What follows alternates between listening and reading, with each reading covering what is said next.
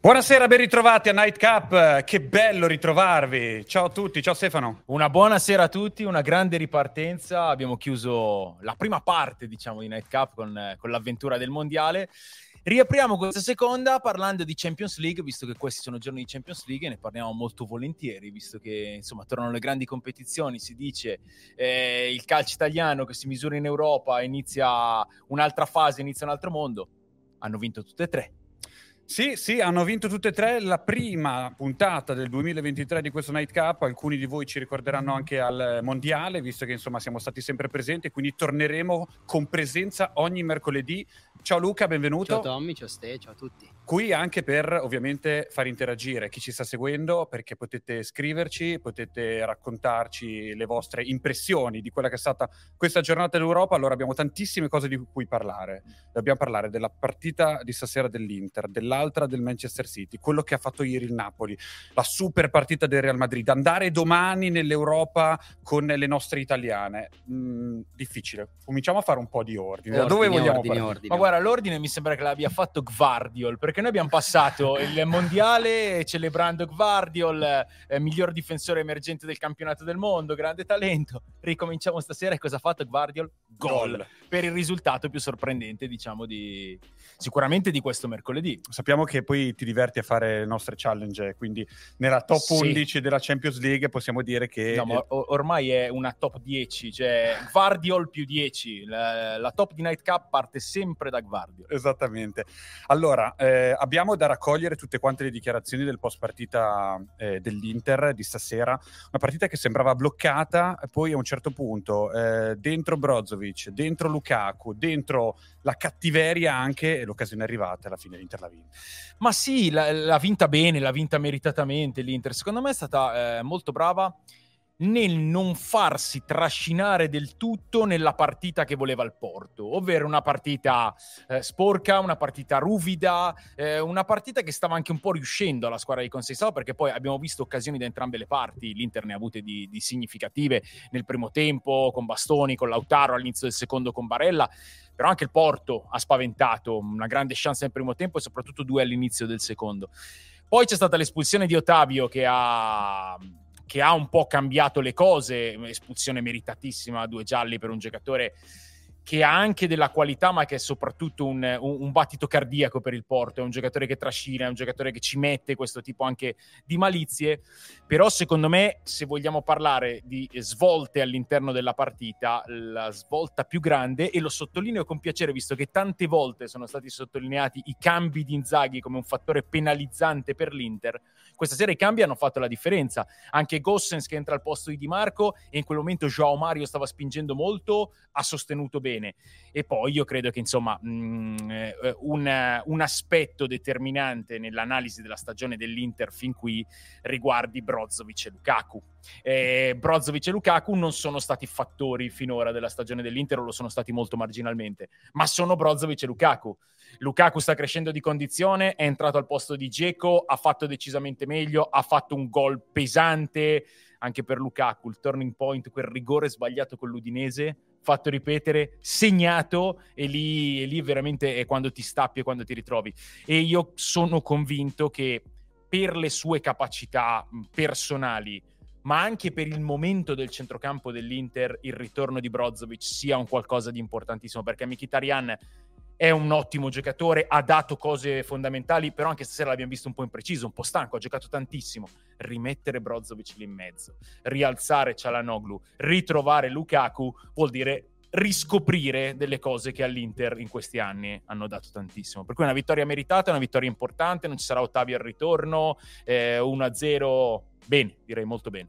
Anche perché era un'Inter che si era un po' abituata a stare senza Lukaku e Brozovic per quel che ti vuoi abituare, perché ha riscoperto Geco su grandissimi Sì. livelli con continuità e ha scoperto Cialanoglu in quella posizione Sì, lì. Comunque sì, ha cioè- trovato due nomi forti alle spalle di questi due. Si è abituata con merito, Sì. nel senso che sono state trovate delle soluzioni eh, efficaci. Eh, Cialanoglu piazzato davanti alla difesa, oltre a sottolineare il fatto che Cialanoglu sia un giocatore mh, rilevante, è, è stata una bella intuizione dell'allenatore. Geco nell'ultimo anno e mezzo si è dimostrato un- uno dei più grandi centravanti del, del nostro calcio in questa, in questa epoca.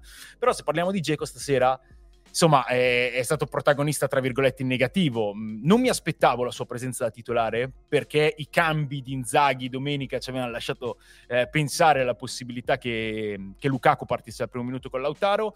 Eh, L'Inter è migliorata con Lukaku perché in una partita del genere, andando con la famosa palla addosso al centravanti belga, trovi delle possibilità maggiori e Lukaku l'ha fatto molto bene. Ma poi c'è stato quel diverbio con Onana, mm. eh, fra, fra Geco e Onana, che ancora una volta sottolinea quello che secondo me, e lo dico dall'inizio della stagione anche in Sunday Night Square, è il, il, il, tasto spinoso dell'Inter, ovvero questo nervosismo latente, che poi non è neanche tanto latente perché viene palesato piuttosto spesso, che è una condizione evidentemente stabile all'interno del gruppo, perché stasera Geco e Onan hanno bisticciato, eh, mi pare di aver capito per le proteste del, del, portiere dell'Inter e il centravanti che si è un po' risentito richiamandolo all'attenzione, il portiere che ha risposto, poi Geco non è uscito neanche benissimo dal campo, un gesto un po' di disappunto per la sostituzione, però ecco questa è una cosa che, che non si risolve, mm, è secondaria, enormemente secondaria eh, rispetto ai temi importanti della serata, però è una cosa che, che continua ad apparire. Ti porto uno spunto vi porto uno spunto eh, del prepartita di sabato sera eh, con eh, l'Inter che giocava con l'Udinese e nel pregara, come di consueto, arriva un eh, tesserato, un giocatore dell'Inter e in quel caso specifico era Lukaku. La domanda è come stai fisicamente? Lui risponde proprio così di proposito dicendo ehm, capisco Inzaghi che deve fare le sue scelte, ma io sto bene, io posso giocare anche tutta la partita. Anche le manciate di minuti, gli ultimi 30, i primi 55-60, cominciano a stargli stretti a questo giocatore, perché, perché poi la condizione eh, si prende anche giocando tanto. Eh. Assolutamente, la condizione la fai in allenamento, ma la vera condizione la fai con i minuti in partita, che sono quelli che ti riportano le sensazioni, che ti riportano ad essere veramente giocatore. Stiamo parlando di Romelu Lukaku, e Romelu Lukaku sappiamo cosa è stato per, uh, per, l'Inter, sappiamo anche cosa ha attraversato nell'ultimo anno e mezzo, le difficoltà del ritorno al Chelsea e poi i problemi fisici di questa stagione. Abbiamo visto il mondiale di Lukaku, 45 minuti, eh, il Belgio che esce per le occasioni che sbaglia lui, così almeno eh, a livello superficiale, perché il Belgio esce per tante altre cose, non per le occasioni che, che sbaglia Lukaku. Eh, una condizione che fatica a perfezionarsi, perché lui io sono convinto che stia bene e si senta bene però abbiamo mh, mm, mh, mm, apprezzato la sua crescita nelle ultime partite, ma anche dopo l'Udinese, eh, insomma, quello che ho detto io è il vero Lukaku è ancora un po' distante. Questi gol sono degli acceleratori, dei moltiplicatori di condizione, perché il gol di stasera, secondo me, le, lo spara anche dal punto di vista mentale. Allora adesso, adesso davvero è, è, il Lukaku con la condizione piena ed è, io credo, il centravanti titolare dell'Inter con Lautaro. Poi hai detto anche se del rigore sbagliato. Eh. Anche stasera non è un errore, però quella palla va sul palo e gli torna e comunque devi, devi avere quel tutto che ti gira eh, bene. Sì, Se no, eh, quella sì. palla lì, magari un mese fa va sul palo e va da un'altra Poi parte. te lo ricordi al mondiale, quei 45 eh sì, minuti dove sbaglia. Poteva stare lì tre ore, l'impressione era quella, non avrebbe mai fatto gol. Questo è un po' il destino dei centravanti. Ne parlava Sarri tra Europa League e, e partita di domenica riguardo a Immobile, quando sempre con, con il suo gergo abbastanza colorito eh, parlava di, cioè, di, di, di, attaccanti psicolabili, no? Perché eh, la condizione mentale diventa ancora più importante della condizione fisica. Quando, quando, ti gira male non c'è niente da fare, come si suol dire, non segna neanche con le mani. Eh, quando invece eh, ti ritrovi e ti stappi, allora la palla magicamente viene, viene, lei verso di te. Detto che se parliamo dell'azione specifica del gol di stasera, eh, Lukaku meritava il gol sullo stacco di testa, eh perché fantastico. cross bellissimo, sì. ma lui prepotente, bello, magnificente colpo di testa a palla, giusto che abbia segnato. Altro spunto invece che riguarda, eh, l'avevi già accennato tu, il Brozovic che entra in campo e, e, fa la differenza. Allora noi abbiamo visto la sua crescita nella nostra Serie A che parte poi con Spalletti, no? che gli trova il, sì. il, suo ruolo, poi si consacra definitivamente con, eh, con Conte e poi cosa è successo? È successo che noi eh, facciamo che ci piace fare le top 11, negli ultimi anni facciamo sempre la top 11 e lo mettiamo sempre lì in mezzo Brozovic. In questi mesi qui nonostante anche un mondiale per certi aspetti brillante, nel senso che si è visto, ha giocato, ha fatto il suo, abbiamo sempre pensato che Brozovic è in discussione in questa Inter. Com'è possibile? No, infatti è la stessa cosa che chiedo anch'io, com'è possibile mettere in discussione come Bro- uno come Brozovic? È possibile eh, nel momento in cui Inzaghi trova questa soluzione e Cialanoglu si esprime molto bene, ah, ma non è che metti Brozovic in discussione, è che hai risolto quello che è stato il problema determinante della passata stagione. Poi eh, il, campionato, l'ho detto tante volte e lo dirò altre, altrettante volte, eh, l'ha vinto il Milan per me, non lo ha perso l'Inter. Però eh, l'Inter aveva, aveva, una posizione di vantaggio e non è la partita di Bologna, è quella fase eh, alla fine dell'inverno in cui manca Brozovic e l'Inter non vince una partita. Per cui tu risolvi il problema di un giocatore che è insostituibile trovando una soluzione, ma se hai quel giocatore lì al top per me rimane un valore primario e sono convinto che per l'Inter di questa parte finale di stagione Brozovic sarà un valore primario perché centromediano con, eh, con la presenza di Brozovic, sia a livello di posizionamenti, sia a livello di eh, essere nel posto giusto, sia a livello di distribuzione del gioco, eh, stasera come entra? Prima palla che tocca è un'occasione per l'Inter. Io Brozovic non riesco a metterlo in discussione un Brozovic al 100%. È una risorsa, anche perché appunto Mkhitaryan ha dato tantissimo, le partite sono tante, avere quattro titolari, quattro titolari top per tre posti a centrocampo è solo una cosa buona, ma io credo che insomma mh, fra questi quattro eh, Barella e Brozovic siano i due che, che, il posto ce l'hanno ben fisso. Eh. D'accordo, la community, credo. Sì, sono già proiettati sul ritorno. Eh. Perché 1-0 eh. in casa alla fine è molto Era bello una volta l'1-0 in casa, eh, quando sì. c'era il gol in trasferta. sì. Eh. Adesso diciamo che con il gol in trasferta che non vale più è un po' diverso forse. Sì, eh, sono cambiate delle cose. Secondo me eh, un filo meno in questa partita è vero che tu con l'1-0 andavi, andavi in Portogallo e se fai un gol eh, insomma hai, hai, la strada spianata. Sì. Però eh, a parte che secondo me è, è, è, più giusta, è più meritocratica questa. Anche formula, secondo me, anche cui, secondo me. Per cui ci va bene così. Eh, una vittoria è una vittoria sempre meglio vincere che, che, non mettersi a fare altri calcoli. E poi l'Inter, francamente, stasera eh, ha dimostrato di essere giustamente con la testa avanti rispetto al Porto perché il Porto è una squadra molto furba, è una squadra ben allenata, è una squadra con giocatori importanti. Io, ad esempio, anche stasera ho ammirato Uribe in mezzo al campo, che per me è un centrocampista di, di un'intelligenza, di, un, eh, di, un, di, una totalità veramente di alto livello. Il Porto è squadra tagliente, perché l'abbiamo visto anche all'inizio del secondo tempo, ti ribaltano il fronte con quelle corse, con con anche quella qualità di lavorare i palloni in transizione, i palloni in velocità. Il Porto ti può fare gol, eh, però, però, l'Inter ha vinto, l'Inter le sue occasioni le ha, avuto, cre- le ha avute, credo che le avrà anche nella partita di ritorno. Insomma, io direi che il tifoso interista in questo momento può accontentarsi della vittoria dell'1-0 e poi si penserà alla partita Sai, di ritorno. Chi non si è accontentato del tutto, Inzaghi, che e ha parlato, ha detto nel primo tempo abbiamo avuto delle occasioni, un po' di rammarico per quello che è stato il primo tempo e ha detto abbiamo avuto delle occasioni per poter per poter fare di più, però siamo soddisfatti. È vero, è vero, è vero, ma infatti io ho detto il tifoso dell'Inter può contentarsi, allenatore il messaggio. No, ma, no, ma io credo che, che, sia comunque soddisfatto anche lui, perché è vero, l'Inter ne ha avute di occasioni, però sono quelle partite eh, fragili, sono quelle partite anche un po', un po' sporche, un po' ruvide, che tu puoi avere le occasioni, ma eh, se, se, segna il Porto, e le occasioni le ha avute anche il Porto, nonostante la partita l'abbia fatta l'Inter, e lì si complica enormemente la cosa.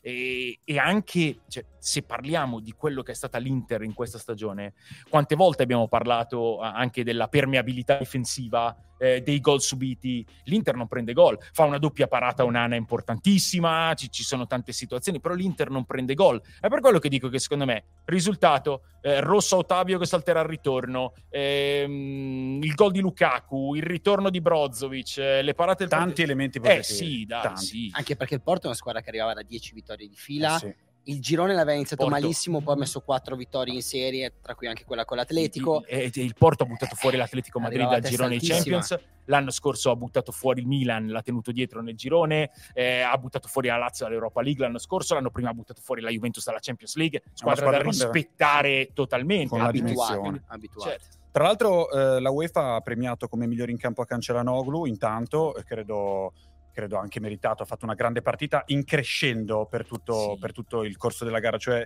all'inizio è partito forse anche un po' contratto con eh, tutto il resto della squadra, poi alla fine è salito decisamente. Sì, anche perché bisogna sempre considerare da, la posizione da cui parte E poi Cialanoglu è arrivato anche stasera tante volte sulla tre quarti, eh, ne- negli ultimi 30-35 metri, ma parte da una posizione diversa. Anche per questo dico, cioè, conoscendo, conoscendo la, la, qualità e l'incisività di Cialanoglu, riportarlo 10 metri più avanti non fa male. Eh ha fatto benissimo in questa posizione, ma tu hai Brozovic. Ricordiamoci che comunque il ruolo di Cianoglu, quello di, di mezzale, è anche un sì. giocatore che tende ad offendere, non solo a dettare i tempi. Sono arrivate a proposito di centrocampisti anche le parole di Mkhitaryan che dice risultato importantissimo perché non era facile vincere contro questo Porto. Grazie, ripeto grazie, dice a Romelu e a tutti gli altri compagni, sappiamo che non è finita, ma faremo di tutto per provare a vincere anche là. Siamo pronti ad affrontare tutti gli impegni al massimo eh, come quello di questa sera.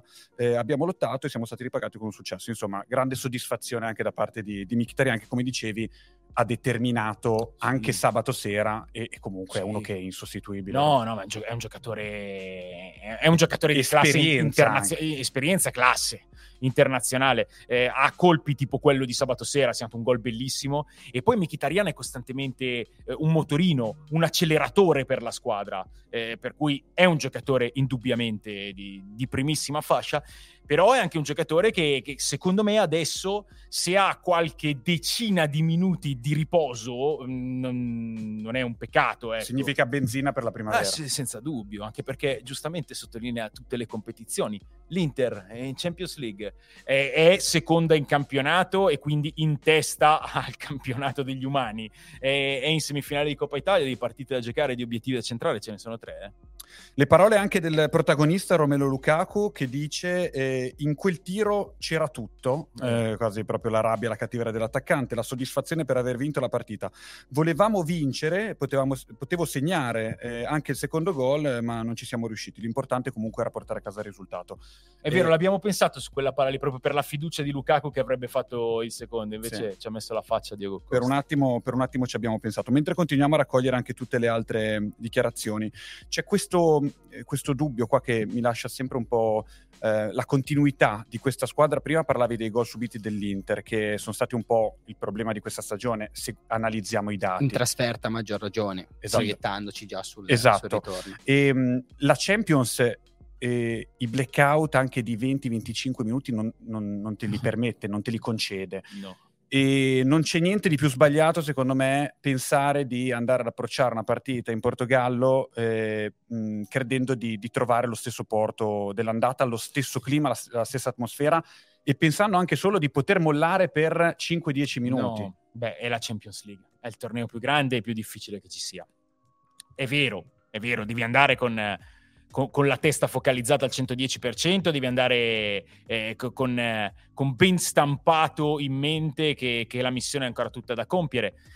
Però eh, il Porto ce l'ha, ce l'ha, più difficile, è vero, avrà la propria gente, come l'Inter stasera ha avuto ancora una volta un San Siro favoloso, eh, però, però, l'Inter è in vantaggio, però il Porto dovrà fare una partita un pochino diversa rispetto a questa, eh, dovrà cercare di, di prenderla un po' più in mano, anche se io credo che insomma, poi siamo, siamo, molto lontani dalla gara di ritorno, però i temi iniziali sul piano tattico saranno ancora abbastanza ragionati. Non mi aspetto un porto all'arma bianca dal primo minuto, magari perché recuperando a pieno Lukaku e Brozovic uscendo in verticale magari, magari gli puoi fare male e la, la, puoi far fuori ma il Porto è una squadra che, che, che è anche cerebrale in, in, questo è ovvio che non si possa staccare non si debba staccare, nulla è conquistato però quello che si poteva prendere in questa gara d'andata secondo me l'Inter se l'è preso bene Luca sì, sì, sì, sì, assolutamente. E ci chiedono già di parlare del Napoli, ma ci arriviamo. Ci arriviamo. Perché, perché ne abbiamo, abbiamo poi alla mezzanotte partiamo con l'Europa League, la conference, perché abbiamo abbiamo già occhi su, su domani, sull'MVP si dividono un po'. Dicono forse non c'è la Noglu, meglio Lukaku. Beh, se, anch'io, decisa, dai, anch'io idealmente darei, sì. darei, il pallone di stasera a Lukaku per, per il peso del suo gol, per, per, il peso della sua figura che ritorna ad essere decisiva. Ci sta, però insomma. Premiare come migliore in campo c'è la Noglu dopo aver visto questa partita non è di sicuro sacrilego. Eh. 75.374 spettatori, sold out, San Siro ovviamente, con un incasso di 6 milioni e 700 mila euro. Il nostro, il, il, il, secondo miglior risultato di sempre dell'Inter, quindi direi anche abbastanza soddisfazione da questo punto di vista. Riporto Tommy Ste un elemento dalla community me interessante, perché è giusto parlarne. Eh, Xenotron, Inzaghi anche con la Lazio le partite secche o comunque quelle da dentro fuori difficilmente la sbagliate è un allenatore che ce l'ha perché poi sai finali, quando ci sono le finali, finali, sì sì sì però sai anche con la Lazio no, sai, a cui non, non, si chiedeva di fare dei percorsi magari in Champions beh. particolarmente ambiziosi però tendeva ad andare a allora. fare il passettino anche in più ce l'ha questa sì. capacità nelle, e, nelle sfide secche ecco. e, e, butto lì un paragone un tema che, che, che non mi piace però che c'è stato quante volte si è messa l'ombra di Conte su Inzaghi per il campionato. Quasi sempre. Ecco, Inzaghi in Champions League l'anno scorso passa il girone, cosa che non era riuscita Conte, non era riuscita Spalletti, e poi fa una doppia sfida con il Liverpool a testa altissima, mm, compreso il ritorno, il ritorno ad Anfield. Quest'anno gli sorteggiano il girone più difficile dell'intera competizione. Chi di noi avrebbe scommesso sul passaggio di turno dell'Inter? Io lo dico no, Pochi. perché mh, mm, le chance di passare erano veramente poche e Inzaghi nel girone di Champions tira fuori il Barcellona, Barcellona che sta dominando la Liga a otto punti di vantaggio sul Real Madrid, che è il Real Madrid che abbiamo visto ieri sera. Eh, approccia al Porto, squadra difficile, squadra rognosa, con anche magari qualche ronzio che distrae, il sorteggio poteva essere peggiore, poi queste partite le devi giocare, squadra come stavate dicendo voi prima, eh, esperta, con, con, con mentalità da competizione, in casa vince 1-0, eh, gli altri finiscono in 10 e, e, e, fa tutto bene. Io credo che che sia tutto da mettere chiaramente sul tavolo quando si fanno paragoni astrusi, quando si dicono delle cose, si dovrebbe pensare anche a questo. Allora, eh, la prossima partita del, dell'Inter in Champions contro il Porto è il 14 marzo, che è fra un, un'eternità, eh, è veramente quasi, quasi, quasi, fra un mese. In mezzo ci sono tre partite di, di campionato. Gli stimoli in questo senso, cioè capire che tu stai andando a giocare per conquistare un posto in Champions League e forse però lì devi essere bravo e deve essere bravo lo staff con l'allenatore a capire che in realtà stai andando forse anche a preparare a livello mentale quella partita. Può essere questo anche un... Però questa, ecco, questo è il destino ed è l'abitudine delle grandi squadre e dei grandi giocatori. Tu lo sai che quando gira l'anno eh, poi, poi, arrivano i, i, periodi che sono decisivi per tutto. Si gioca ogni tre giorni, se sei dentro in tutte le competizioni e, e non puoi mai staccare. E io non penso a un Inter che, che vada a distrarsi in campionato pensando al ritorno col Porto. No, fra, eh, però, però le motivazioni fanno talmente eh, tanto la differenza in questa squadra. Moti- che... le, ma sai, anche la motivazione di. Tu prima hai parlato della discontinuità dell'Inter. Non è una motivazione per lo staff, per il gruppo, prendere continuità? Aggiungo, io ho parlato più volte dei giocatori importanti in rientro. Non è una grande motivazione per Lukaku segnare sei gol nelle prossime tre partite e dire signori avete parlato, sono avete tornato. discusso, sono tornato e, e, sono io. O per Brozovic avete parlato, Cialanoglu ha fatto benissimo, ma io sono Marcelo Brozovic e sono il, il regista titolare dell'Inter. Secondo me le motivazioni si trovano. Eh. Assolutamente, assolutamente, si trovano il come. Luca, e anche qual... magari ehm, per quei giocatori eh, che hanno perso dello spazio o non l'hanno ancora conquistato e avranno delle chance per farsi trovare pronti, un nome che mi viene in mente è Dumfries. Darmiani in questo momento è giustissimamente un titolare fisso dell'Inter, perché è un giocatore che dà affidabilità. Sì, sì, ma sempre. Ha fatto una grande carriera Darmiano, ovunque sia andato, eh, ha vestito maglie importanti e nei momenti importanti ha sempre risposto presente. Però Dumfries è Dumfries. Eh, c'è stato il mondiale, c'è stato il mercato, c'è stato tutto quanto, ma adesso Dumfries arriva alla parte finale di stagione e insomma, magari il posto lo reclama, eh, e per reclamarlo deve fare delle grandi partite. Per cui secondo me, secondo me ecco, il discorso degli stimoli gli stimoli sono alti per tutti e in ogni partita. Vi porto, un ultimo, sì. vi porto un ultimo spunto, poi dopo sentiamo anche la community, è sempre sull'Inter. La, noi abbiamo avuto la fortuna qua di, di, commentare tutte le partite del mondiale, di vedere tutto il percorso delle varie squadre e anche come sono usciti dal mondiale i vari giocatori. La trasformazione dal punto di vista mentale che ha avuto Lautaro in positivo e prendiamone un altro che vediamo spesso nel nostro campionato come Teo Hernandez, no? che è tornato anche un po' sgonfio. Quanto conta la testa per questo giocatore? Perché le qualità tecniche noi non le abbiamo mai messe in discussione, ma lo step lo sta facendo adesso il capitano dell'Inter. Sì, sì, sì. Lui il capitano. Secondo me di step continua a farne Lautaro. Lautaro è un giocatore eh, che ha 25 anni, eh, e che è arrivato ad avere un ruolo importante nell'Inter piuttosto giovane. Eh, io l'ho sempre visto crescere, l'ho sempre visto crescere sotto tutti i punti di vista. Sul mondiale e quella grossa incognita che era la pausa mondiale per le squadre di club, una cosa forse l'abbiamo azzeccata.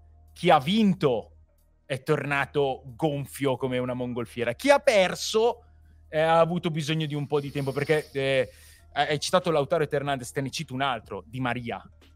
Eh, di Maria rigenerato. È, è il è il giocatore migliore del nostro campionato. Eh, ed è un giocatore che nella prima parte, insomma, abbiamo intravisto problemini fisici, l'espulsione col Monza, mh, mm, poche centinaia di minuti c'aveva, giocati. C'aveva eh, beh, de, de, de, possiamo se, dirlo. Se non ce l'aveva in testa, ce l'aveva lì vicino. Eh. Sai, Lautaro dice, ha... magari ne ho qualcuno in più. Di Maria sapeva che era l'ultima palla. Eh. ha vinto il mondiale, ha vinto la straprotagonista. E, e io lo, lo sto dicendo spesso in queste settimane. Guardate eh, come esulta Di Maria dopo il suo gol a Spezia, ok? Ma dopo il gol di Rabiot con la Fiorentina e dopo il gol di Kostic a Salerno, hai visto? Sì. Cioè, esulta da, da, campione del mondo che vuole portare anche i suoi compagni di club ad essere campioni in questa stagione e fa tutta, tutta la differenza del mondo. Poi su Lautaro eh, io, io, ho sempre pensato che, che si, tratti, si trattasse, si tratti ora di un top player, eh, è giusto che porti la fascia, anche a livello, a livello, temperamentale. Mi sembra uno molto attaccato alla maglia, attaccato al gruppo, mm, abbiamo visto dopo il bisticcio fra Lukaku e Barella a Genova, loro che escono vicini senza guardarsi, arriva Lautaro, arriva il capitano a, a, a mediare, a mettere le cose a posto. Lautaro, Lautaro è il primo top player dell'Inter, secondo me. C'era qualcosa da aggiungere? Ti vedo lì che stai controllando. No, stavo già saltando da Lautaro a Alvarez perché eh, ha fatto zero, zero minuti, minuti, come tutti i giocatori non ha fatto cambi Guardiola. Guardiola che ha parlato, ha detto forse voi vi aspettate che io arrivassi qui a vincere comodamente 4-0, non è così facile ha detto non è così facile il calcio. Ha detto no, proprio, no. no, è, tra l'altro eh, no. mi, mi, mi, hanno sorpreso anche le dichiarazioni di qualche giorno fa di, di Guardiola che eh, in, una, in, una, in, una, bella intervista ha detto ehm, non capisco perché eh, ogni volta che faccio una scelta se ci prendo sono un genio altrimenti sono un arrogante.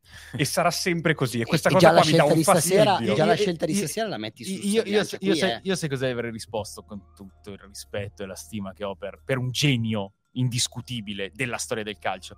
La risposta secondo me è molto semplice, perché di mestiere fa l'allenatore. E, e, vale un po' così per tutti, vale per eh, i top storici come Guardiola e vale per, eh, per chi lo fa eh, ogni settimana a livello, a livello locale.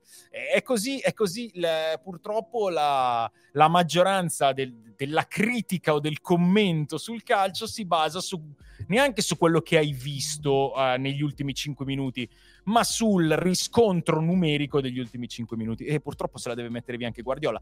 Detto che, per quanto abbiamo visto stasera, cioè questa decisione di non fare cambi è particolare, non aveva mostri in panchina, sì, eh? zero. Eh, no, eh. zero in una partita in cui la sblocchi nel primo tempo, la fai, eh, stragrande maggioranza di possesso palla, occasioni, 1-0 all'Ipsia che non è facile, però la partita era indirizzata, nel secondo tempo la partita è cambiata completamente l'ha dominata l'Ipsia, dominata forse è una parola grossa, però eh, guardate il, il distacco eh, dei numeri fra il primo e il secondo tempo. Nel secondo tempo Lipsia ha più possesso palla del Manchester City, nel secondo tempo Lipsia crea molte più occasioni del Manchester City, eh, segna, rischia di fare addirittura il, il, secondo, e allora lì magari un, un impulso, un cambio, un, una cosa, però io concludo questa analisi dicendo che per me se Guardiola ha scelto così era giusto così. Era giusto così. E quest'anno il Manchester City, forse rispetto agli ultimi anni, ehm, è arrivato meno dominante a questo punto della stagione. Cioè, io me lo ricordo spesso come, ok, ci sono loro che arrivano in fondo. Adesso invece ho la sensazione, non dico di fragilità perché stiamo parlando di una super mm. squadra, però di una squadra che mh, non ha le stesse certezze che aveva prima. È vero che il risultato di stasera poi è un ottimo risultato perché poi vai a giocare eh, dopo un 1-1 in, in, casa contro l'Ipsia, però in generale mi, mi sembra che mh, non sia la squadra che tutti pensano possa, possa vincere quest'anno finalmente la competizione. Allora, secondo me sono i più forti secondo me sono i più forti. Il Real Madrid. E, eh, no, non lo so. No, eh, no, il Real Madrid è il Real Madrid. Eh, eh Però se, parliamo, insomma, eh, per me sono i più forti. E sono in una stagione particolare. Quello che è successo sull'inchiesta, i possibili sviluppi futuri, eh, non, non ha aiutato perché per la prima volta ho visto Guardiola veramente un po' fuori da, da, dal controllo e infatti si è anche scusato per, le, per, l'uscita inelegante che ha avuto nei confronti di Gerard però hanno Holland hanno l'impianto di gioco, hanno De Bruyne, hanno una sfilza sterminata di campioni. Per me sono i più forti da qua a dire che vinceranno è impossibile, è impossibile per, per chiunque perché hai aperto tu dicendo che la Champions League è la competizione dei quarti d'ora che, che cambiano il destino dell'umanità. la competizione del Real, Real Madrid. Madrid. Il Real Madrid è il Real Madrid, cioè, c'è niente da fare. Se tu giochi, se c'è una partita Real Madrid contro qualunque altra cosa della galassia, il Real Madrid è favorito. Cioè, non c'è niente da fare. Ehm, però aspettiamo, cioè, io negli occhi, secondo me la partita importante di questo momento del Manchester City è quella con l'Arsenal, che hanno vinto riattaccandosi in campionato. Poi l'Arsenal ha preso due punti di margine nell'ultimo mm. turno. Che partita è stata? È stata una partita in cui sul piano del gioco l'Arsenal ha confermato di essere cosa vera. L'Arsenal l'ha giocata la partita, l'ha giocata forse addirittura meglio del Manchester City. Manchester City l'ha vinta. Questo, io ho finito di guardare quella partita lì con una lampadina accesa in testa dicendo e, e se fosse, se, se Guardiola avesse trovato quella praticità per far sì che i più forti quest'anno vincano, forse ci può aver detto questo, questa partita. Eh. Adesso poi inciampa in campionato, inciampa in Champions League e il calcio è così. Però, ne parliamo poi in Night Cup la eh, finale beh, fra qualche mese. Ma abbiamo tutti i mercoledì per parlare. Abbiamo tutti i mercoledì. Eh, allora, dai, è da un po' che non lo facciamo. Sono già passati un po' di, un po di minuti, non ce la faccio più. Dobbiamo fare un giochino. Dai, giochiamo, Tommaso, giochiamo, dai. Allora, stasera c'era Interporto e mi è sì. venuto subito in mente Mourinho. Eh che domani, tra l'altro, ci avrà una, una partita molto mm. importante mm. col Salisburgo. Poi ne parliamo dopo la mezzanotte perché, insomma, l'Europa è domani. È una regola che hai messo a questa sì. seconda stagione sì. di Night Cup. Sì, ti piace? Dalla mezzanotte in poi Europa League e Conference League. Mi piace. Ti piace? Mi piace, sì. Quindi sì, dobbiamo anche essere stretti sulla Champions. No, no, va bene, va bene, va bene. allora, um, top 11. Sì. Sei pronto? Più o meno. Delle, no, eh. delle squadre che hanno vinto in Europa con Mourinho. Sì. Ti piace? Sì, mi piace, mi piace. Devo dire, perché io so, so, sono una persona onesta, non dico a differenza vostra, però lascio il giudizio sospeso. Eh, mi avete avvisato, mi avete dato un bel quarto d'ora. Ci abbiamo dato anche un po' di condizioni. No, no, sì, sì, sì, sì no, ma mi avete dato un quarto d'ora per poterci pensare, eh, per cui ce l'ho in testa la mia, la mia top 11. Spero che sia tutto giusto perché non ho verificato, però. Come non hai verificato? No, non ho verificato. o penso alla top 11 o vado a verificare. In questo caso faccio il cattivissimo giornalista perché noi dovremmo verificare sempre, però ce l'ho in mente. Ah, ci sono delle condizioni per questo top Condizioni, no? Mm. condizioni. Minimo due giocatori per squadra, massimo tre. Ok? Questo è determinante. Questo, L'Inter del triplete avrebbe Se no avremmo messo, diciamo, diciamo che ovviamente dobbiamo anche pesare un attimo le squadre, cioè sì. la Roma allora, della Conference. un recap di quali abbiamo. Abbiamo il Vai. Porto, che è la prima 2003-2004 di Mourinho, esatto. Sì, e, e, anche 2002-2003 perché vince, ah, vince, vince la Coppa UEFA, certo. la, Coppa UEFA, UEFA, vero, certo. sì, sì, sì. Poi abbiamo vabbè, l'Inter del 2010, il triplete, mm. lo United del 2017, 16, la finale giusto con l'Ajax e la Roma l'ultima di conference eh, con il Feyenoord. Quindi queste quattro squadre con cui ha vinto Mourinho andiamo a prendere massimo tre giocatori per squadra e facciamo una top 11. Okay, sto già chiaramente... se danno un'occhiata alla tua. Eh, lo, lo segnali, vedi, è mezza cancellata. Intanto, qualcosa intanto come giochi tu? Beh, io gioco col centrocampo a rombo, a perché sono partito dal, dal primo Mourinho vincente e da quel suo porto che, che, che, spaccò i muri e che proiettò Mourinho nella, nella galassia dei, dei, mm. dei, grandi allenatori. E la sua costruzione in quel porto, lui arriva a gennaio del 2002, eh, in un porto totalmente scalcinato e lui non è nessuno fondamentalmente. Eh, porta una metodologia e costruisce questa squadra. Secondo me il, proprio il, il cuore di, di, quella squadra, che poi aveva due grandi difensori centrali, aveva terzini scelti e poi riscelti, eh, attaccanti che ruotavano, ma il cuore era il rombo di centrocampo. Mm-hmm. E siccome a me l'idea di giocare con, eh, con un numero 10, con un regista, piace piace sempre, anche se nel calcio di oggi è un po' più difficile, insomma, il, il rombo puro perché perché c- si vede poco. Sì, dai. perché c'è un modo chiaro, soprattutto se sei iperatletico come la maggior parte delle squadre, per metterlo in difficoltà, ovvero con, con i cambi di campo. Eh, però io voglio giocare, voglio giocare così, quindi 4-4-2 con il centrocampo a Roma. Vai, vuoi, vuoi partire? Allora sì. Eh, già sul portiere eh, ho... hai fatto fatica? No, non ho fatto fatica eh, per, per, la regola dei tre per squadra, però ho voluto fare un quiz. No, no, no, barato, no, barato assolutamente. Prendo giocatori che sono stati allenati da Mourinho in quelle squadre. Giusto, giusto. Eh, in porta metto De Gea che non era titolare nel, nello United che, che vinse le, l'Europa League in finale con mm, l'Ajax, però bene, io mi prendo bene, De Gea non è in assoluto il miglior portiere che abbia allenato Mourinho, però beh, ci può fa stare. questo gioco. Quindi vi dico tutta la mia formazione poi andate con la vostra. Vai. Va bene. Vai. Allora, eh, ho messo dei capisaldi irrinunciabili, tipo Samuel in mezzo alla difesa. Mm. E, e, al suo fianco ho messo Smalling della Roma. Mm. Perché, perché Smalling era, eh, era anche ha vinto anche col Manchester United, però io metto Smalling della Roma. Mm.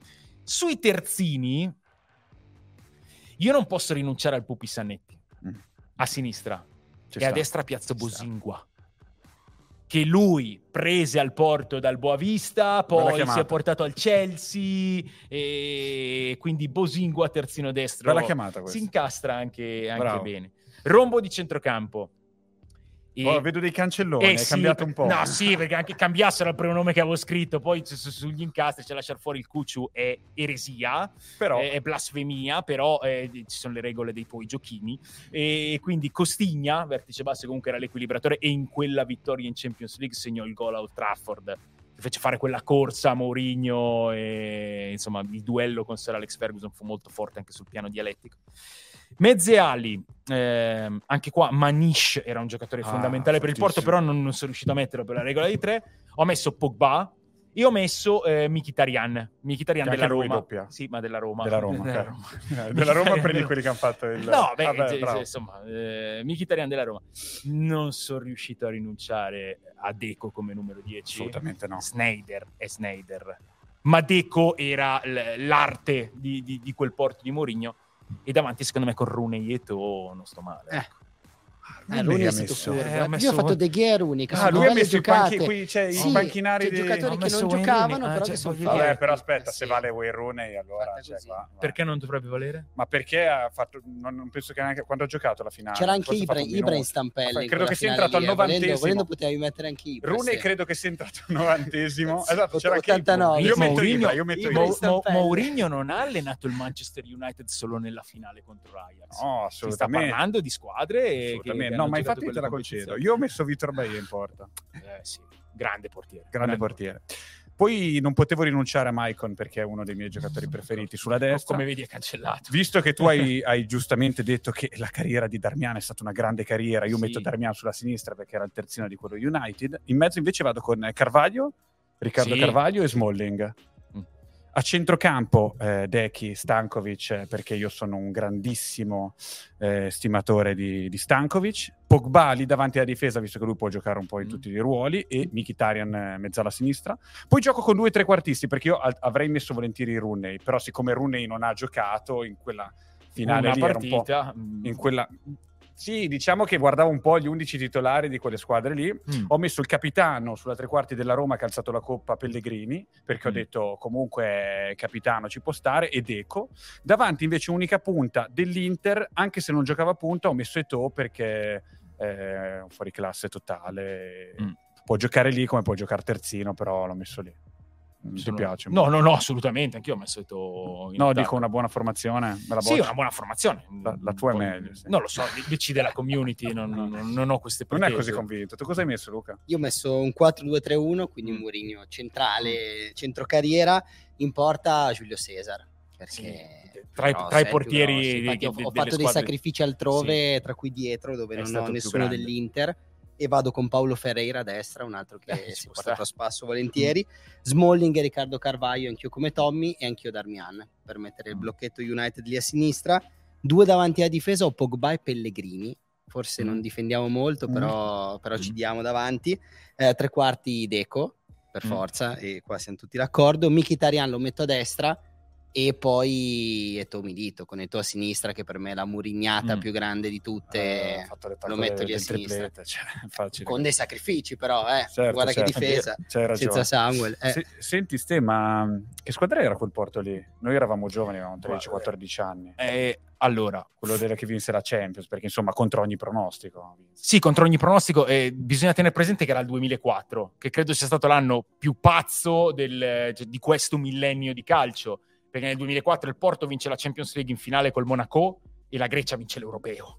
Per cui c'era un'aria particolare, insomma, in, in quei mesi. Però era una squadra, era una squadra che Mourinho aveva costruito, alla quale aveva dato immediatamente la sua mentalità.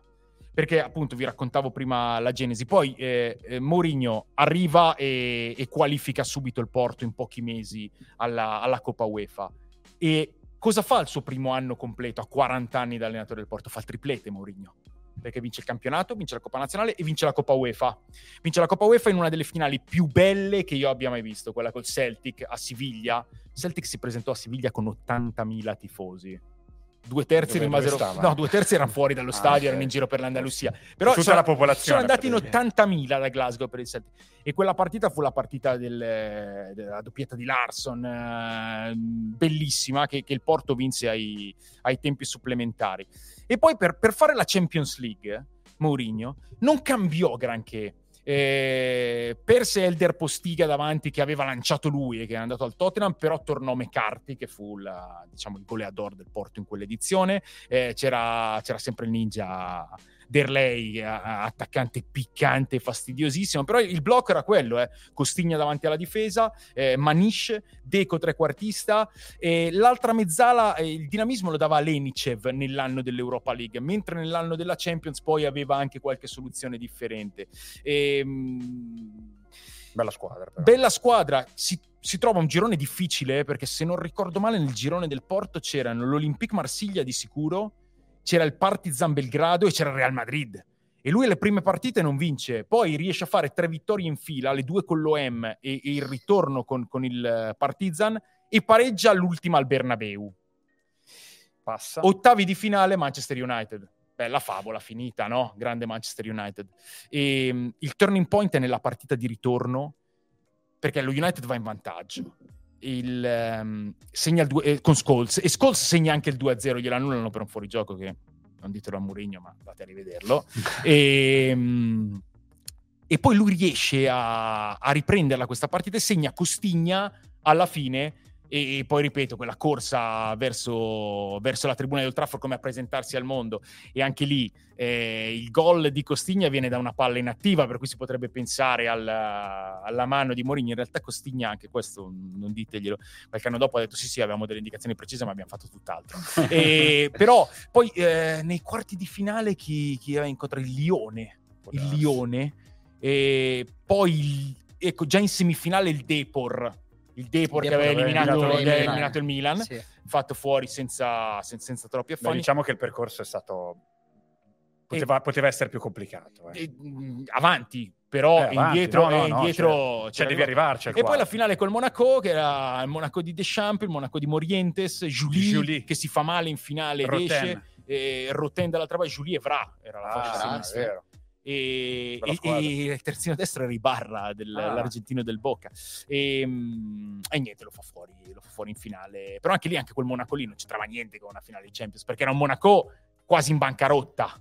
Eh, arrivava sì sì non, e fu, fu, veramente il 2004 che secondo me è stato l'anno più, più, folle che abbiamo vissuto in questo millennio di calcio lo sapete vero che è impossibile che a mezzanotte cominciamo a parlare dell'Europa League perché, siamo, perché abbiamo ancora da parlare delle, te, però, delle partite tu, di ieri però io tu. quando mi diverto il tempi tempo di recupero passa, dai arriviamo dai mondiali noi no, io volevo chiedere cioè, allora, facciamo lunghi. un passo indietro e chiediamo al nostro Luca Toni eh, la dimensione di Victor Osimhen.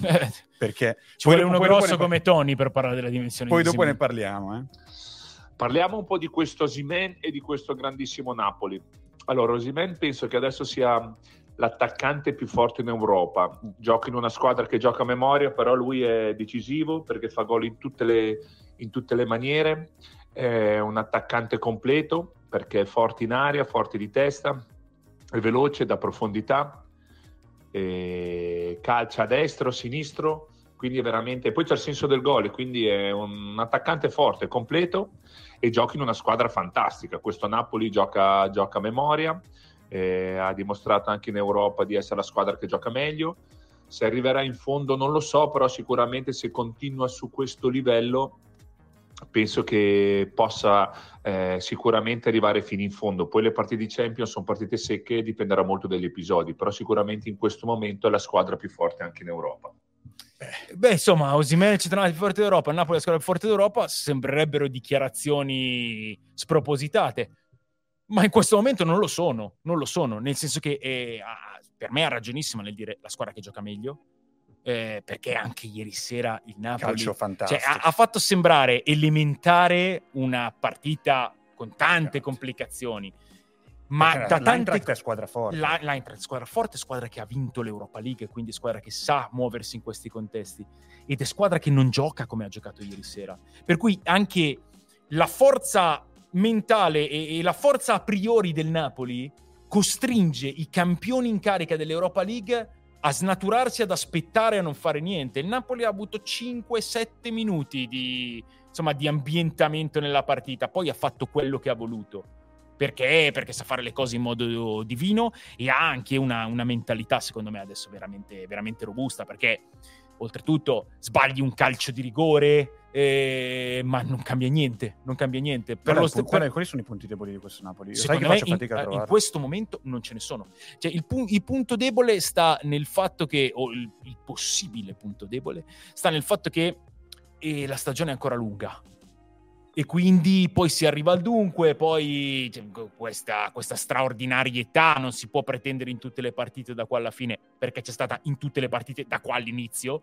E, ehm, quindi questa cosa però, anche ieri sera, ripeto, un agio, una sicurezza, una preparazione. Ma anche la tecnica, tut- una, la qualità proprio nel tutti migliorati, tutti armonici, eh, quelli che entrano. Ieri il Napoli, cioè 2-0 è stretto, eh. 2-0 è molto stretto poteva venirsene fuori con una goleada.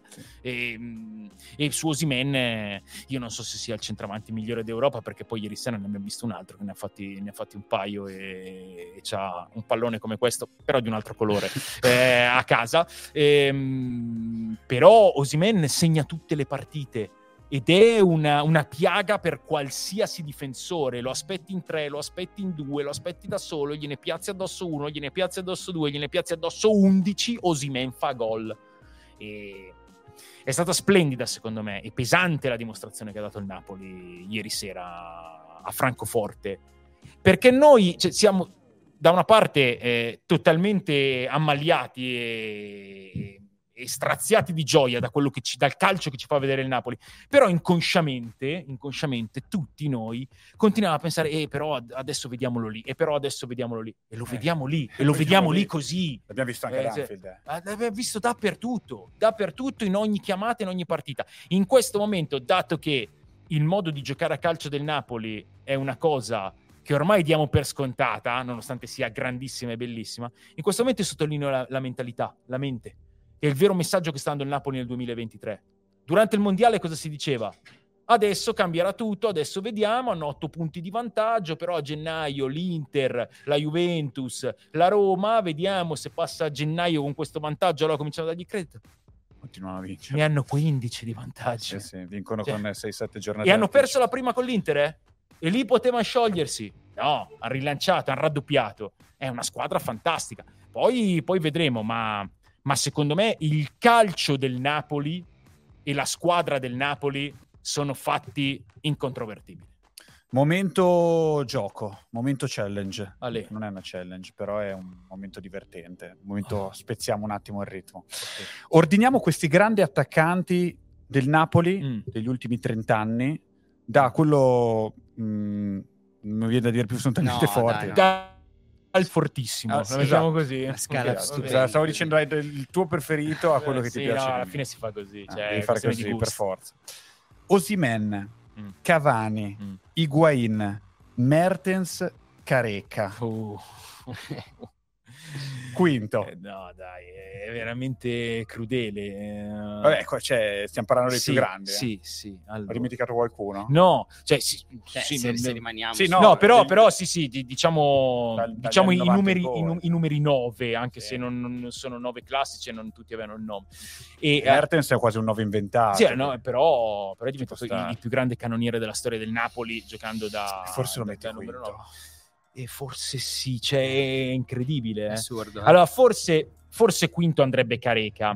Se non fosse che, che io. Ha vinto lo scudetto. No, ma che non solo che ha vinto lo scudetto, ma io da bambino ero innamorato follemente del, del football. No, non puoi mettere quinto. Eh, lo so, infatti metto, metto quinto Mertens. Va bene. Eh, però. Perché mettere quinto Simen oggi è da cioè, rischi di essere portato via in manette. Eh sì, cioè, però, Ti stanno eh, venendo a prendere. Eh no, esatto. però eh, forse qualche dimostrazione in più va data. Mm, però mm, facciamo così. Eh, Quinto Mertens. Io non mi convinco, non mi convinco da solo a mettere quinto Mertens. Partiamo dal primo. Partiamo dal primo e se, allora, sì, secondo me come, facile, no, come valore assoluto di giocatore è il Pipita. Nessun dubbio. Sì sì. Il più grande, perché secondo me qui stiamo parlando del più grande non solo no, del dai. Napoli. Ha fatto il record di gol in campionato. Cioè, questo è no, senza sì. Poi ha giocato nelle più grandi squadre, secondo sì, me, sì, sì. che ci sono, ci sono, nel mondo. E... Primo il Pipita. Sì. Io al secondo metto Matador. Metti il Matador, vero? Ci stavo anch'io pensando anch'io. lui. Mm. Piuttosto così, man. Io il Matador. Non so se è un discorso di tempo, cioè che Osimen dobbiamo. Ma è un discorso di continuità. Cioè, Osimen, eh, presto, Osimen è giovane. Cioè, adesso Osimen, eh, io, io, spero davvero che questo giocatore vinca qualsiasi cosa con il Napoli. Napoli. Ecco, eh, eh, lì lo fai, lo, lo, ti fa balzare. Però diciamo che ci siamo. Però ti fa balzare, sì. Sì, sì, sì. sì, sì, sì. Mamma mia, questa challenge ti è uscita male, eh? Tommy. Questa challenge Facciamo così: primo Higuain e quinto Mertens. Ma quinto Mertens io non mi rassegno. Io chiedo facciamo così. Chat facciamo, guarda, esatto, cioè, sì, sì, assolutamente. Allora, prima Higuain e secondi tutti gli altri. Sì, ci può stare, no, però dobbiamo prenderci anche le nostre responsabilità. Vai. Tanto è in gioco. Eh, facciamo mh, mm, primo Higuain, secondo per me mh, mm, Mertens. Ah, Mertens secondo? Sì, è, beh, eh, è, eh, è il massimo cannoniere della storia del Napoli, giusto, ragazzi. Giusto, giusto. Terzo, tu hai detto, hai detto una cosa sacrosanta. Ehm, poi bisogna vincerli gli scudetti. Careca lo ha vinto, Osimen diciamo che, che è molto ben piazzato. Eh, Con mettiamo... la possibilità di essere sorpassato in caso di scudetto del Napoli. Esatto, esatto. Te quarto Osimen e quinto Cavani. Vi dirò questa cosa. Io quinto Cavani non lo metto. Eh, cosa vi devo dire? Non me la sento, non me la sento mettere Matador quinto. Se non li avessi iscritti e mi richiedessi in questo momento di ridirti l'ordine, te ne dico uno diverso sicuramente, però la mettiamo così. Va bene, ok. È mezzanotte, non parliamo eh. di Europa League, parliamo ancora Tra di Champions pochissimo, League. però per... parliamo di Europa League. Sì. Fra un po', fra un po'. Stasera ti teniamo un po' più a lungo. Ma io, la prima puntata. Se la parla di calcio. E facciamo Su Higuain primo comunque ci siamo, eh, per dare Cosa dicono? Eh, chat. Un... Luca Masciulli, Higuain, Simen, Mertens, Cavani, Careca e, e, su Careca forse c'è anche un discorso che sì, tanti, che come anche me Tommy, non è che abbiamo ricordi io, io vorrei dimenticarmi eh. di questa challenge. Sapete che queste sono le cose che mi mandano in crisi per un po'. Eh, poi ci ripenso. Domani mattina quando faccio la doccia... Vedo un, cav- vedo un Cavani primo per dire come si può eh. ribaltare eh, tutto a seconda dei gusti. Eh, Beh, noi noi Antonio, Higuain, Mertens, Careca, Osimen, Cavani, in questo caso Cavani è ultimo. Sì, ma noi dire. Careca non l'abbiamo eh. vissuto come l'ha vissuto Ste, che comunque è un po' più sì. datato. Capito? Sì, no, è la verità e questo è uno dei tanti problemi che avete, il fatto di non aver vissuto Careca, vi assicuro. Allora, dove sta la forza di questo Real Madrid? L'abbiamo chiesto ad Amedeo Carboni, l'ex difensore del Valencia che ha oh, guardato e seguito la partita, sentito. È difficile per noi esterni... Eh rispondere o trovare una soluzione al perché del Real Madrid di Carlo Ancellotti riesce, malgrado diciamo, la, la bravura degli avversari o risultati negativi, riferendomi specialmente alla Champions League l'anno scorso dove tra ottavo e finale, quarto di finale e semifinale praticamente aveva già un piede e mezzo fuori, è riuscito a ribaltare dei risultati che agli altri sono insommortabili eh, io direi che della mia piccola esperienza, secondo me, che la squadra assorbe quei momenti negativi che ci sono in qualsiasi partita. Li sa assorbire talmente bene che non praticamente che non gli infligge nessun dolore, fra virgolette, o non gli crea un'ansia eh, perché non possa ribaltare il risultato. Mm, poi ci sono le individualità, ma le individualità ce l'hanno anche le altre squadre che sono fortissime. Però l'unico motivo credo che realmente possa dare una, un minimo di spiegazione è questo, che è una squadra che mentalmente è abituata a assorbire i momenti negativi che ci sono in una partita e che malgrado tutto non riesce a cambiarli né l'umore né lo spirito e né la forza di poter ribaltare il risultato. Forse questa è l'unica soluzione, credo. Così. Guarda, mi piace tantissimo quest'ottica. È vero, il Madrid è una squadra di ottimisti. Nella partita, perché si dice sempre, eh, dico sempre, Real Madrid è favorito contro chiunque? Perché al Bernabeu le partite durano sempre di più di 90 minuti? Perché è una squadra di ottimisti, è il club più vincente eh, de- della storia del calcio e, e quando sei lì sai sempre che hai una superiorità rispetto agli avversari, che in 10 minuti può cambiare tutto. Poi, io penso che il Real Madrid, anche oggi, non abbia i giocatori più forti del mondo, anche se due dei primi quattro o cinque sì, ehm, forse anche tre. Dei primi cinque, due sono sicuro. Eh, poi il maestro Vinicius e Benzema. Eh sì, però c'è, poi c'è, c'è Messi, eh c'è, no, c'è, c'è, Holland, c'è Mbappé, ci sono tutti questi. Sì, però Vinicius, Vinicius è il giocatore più decisivo. No, Vinicius sì, anche ieri sera, cioè, con un suo fulmine gira la faccenda. No, ma stavo dicendo, eh, ha indubbiamente i più grandi vincenti che ci siano al mondo. Tu guarda cosa hanno vinto i giocatori del Real Madrid. E, e, questo fa la differenza. Poi ieri sera abbiamo visto una di quelle partite in cui c'è, c'è chi parte dal sottolineare quanti errori, e secondo me ha un problema con, con il calcio, e chi invece eh, cioè, si gode uno spettacolo di quelli che, che ti arrivano uno, due, tre volte a stagione, perché è stata una partita spettacolare, spettacolare anche ne, nelle sue catastrofi, non so, non so, come dire. I due portieri hanno fatto due robe. Sì, cioè, pensavo ieri avessimo visto in Italia, cioè li avremmo non ecco. presi in giro, però ne avremmo parlato ecco, per un mese. Avremmo preso in giro il miglior portiere del eh, mondo esatto. e uno dei, uno, e uno dei primi quattro, ecco. Sì. E, ehm, per cui sono cose che possono capitare quando poi gira, girano questi venti in partite del genere, eh, però poi ci sono anche delle spiegazioni un po' più concrete.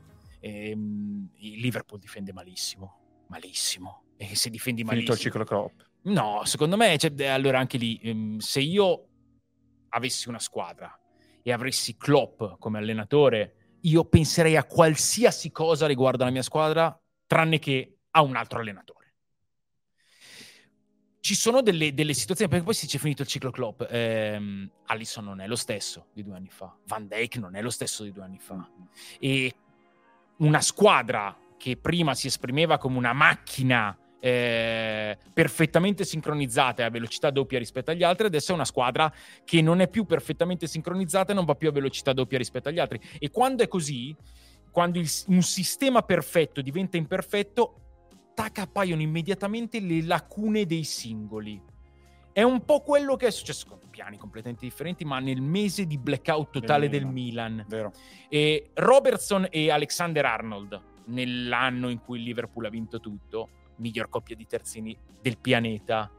E tutto non funziona più in perfetta armonia e Alexander Arnold è uno che, insomma, cognizione difensiva ne ha poca.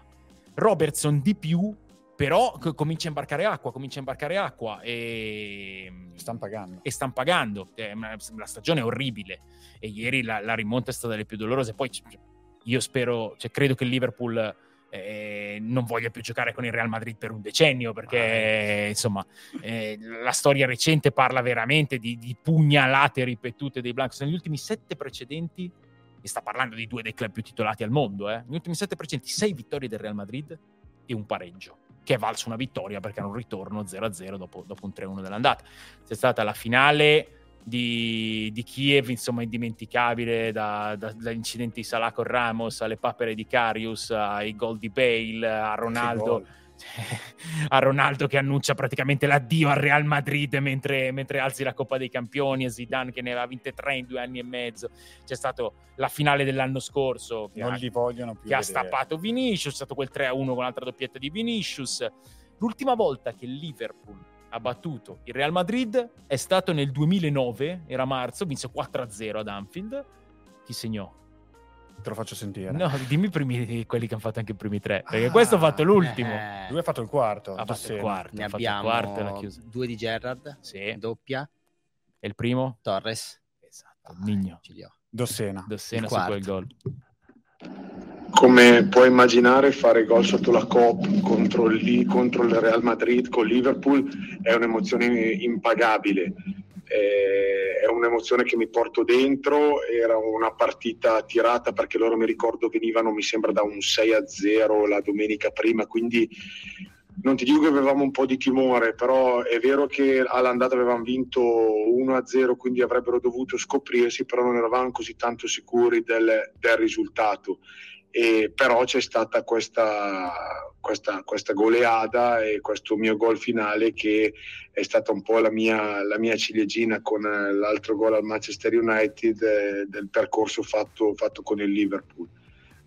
Vabbè, insomma, se segna Real Madrid sotto la Coppa direi, direi che però a parlarne eh. si sente l'emozione Beh, sì, no? quando dici ho fatto gol contro il Real Madrid ripeto. sotto la Coppa cioè, eh, io roba... l'ho fatto forse una volta ai videogiochi e eh. lo, lo, dico ancora hai capito comunque sì, no, insomma sì. quella fu l'ultima volta comunque sì sì sì nel marzo del 2009 da lì sei vittorie del Madrid e, e, poi è bello perché cioè, la frequenza di tutte queste partite restituisce una serie di immagini che portiamo dietro cioè Salah e Ramos rimane sì. comunque un incrocio no, eh, da brividi che ti porti dietro le parate di Courtois in finale ce le hai, esatto. Carius in finale ce l'hai, sì. cioè inizia ad avere una letteratura eh, questa partita. Eh, eh, ma, ma anche proprio il destino dei singoli, perché tu hai citato Salah e Salah gli, gli, esce una spalla eh, in una finale.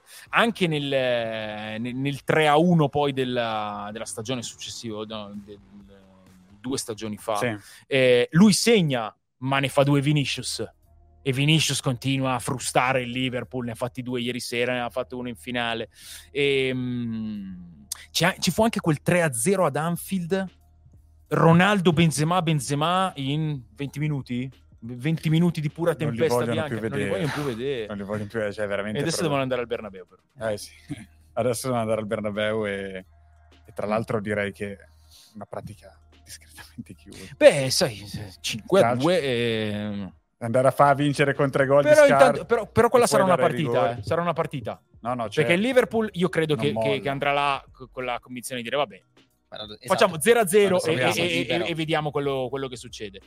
Il Real Madrid in mezzo c'è da pensare un po' di cose. Il Real Madrid la settimana prossima c'è un classico e eh. sabato al derby, derby con l'Atletico eh, alle 18.30 il Barcellona è a più 8 io dico che insomma la strada è spianata però però sarà una partita. Ne parliamo mercoledì prossimo. Eh, ultimo minuto di recupero prima di, di passare all'Europa mm. League.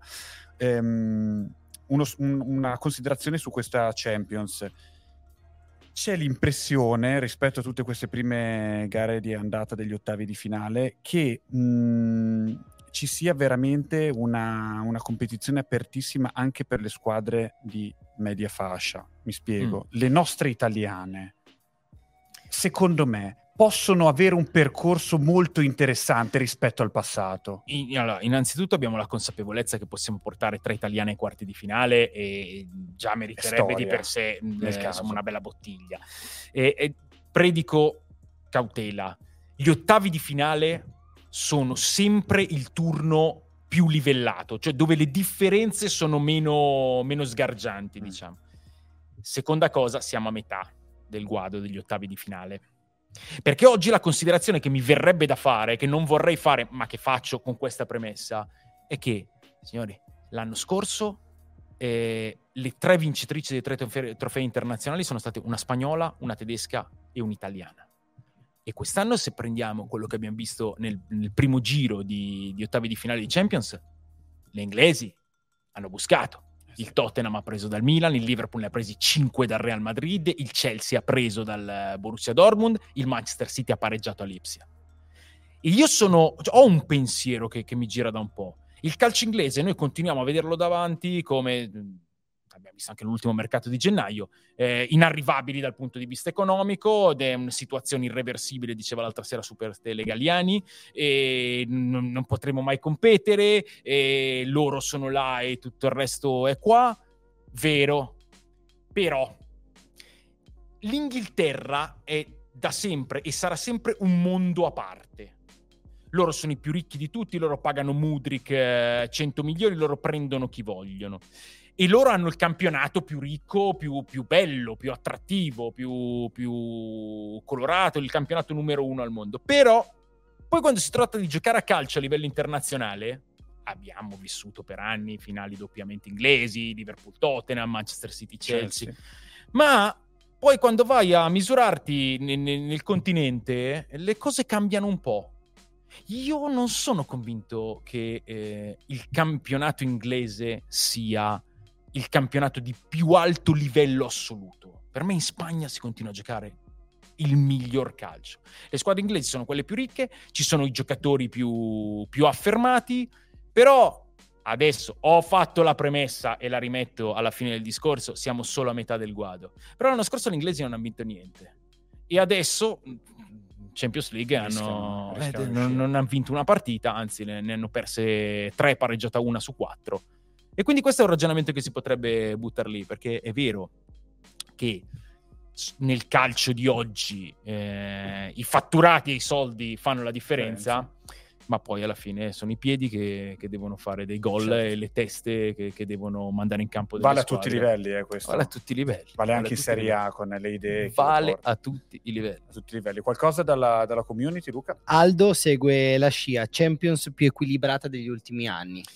Eh. E io ripeto, ho appena fatto questo discorso che, che è anche abbastanza sorprendente e, e, e, che è una mia idea, però non la metto ancora come convinzione. Ma siamo a metà degli ottavi di finale. Ciao, eh, al ritorno ci sono ancora riba- tante puntate tutti, di Nightcap. Tutti ribaltano tutto e, ci, ci, danno loro la buonanotte. Sai cosa ti porto la prossima volta? Cosa mi porto? Ti porto magari non mercoledì prossimo, perché mercoledì prossimo parleremo un pochino più di liga in maniera approfondita, visto che non ci sono le coppe internazionali, mm. eccetera.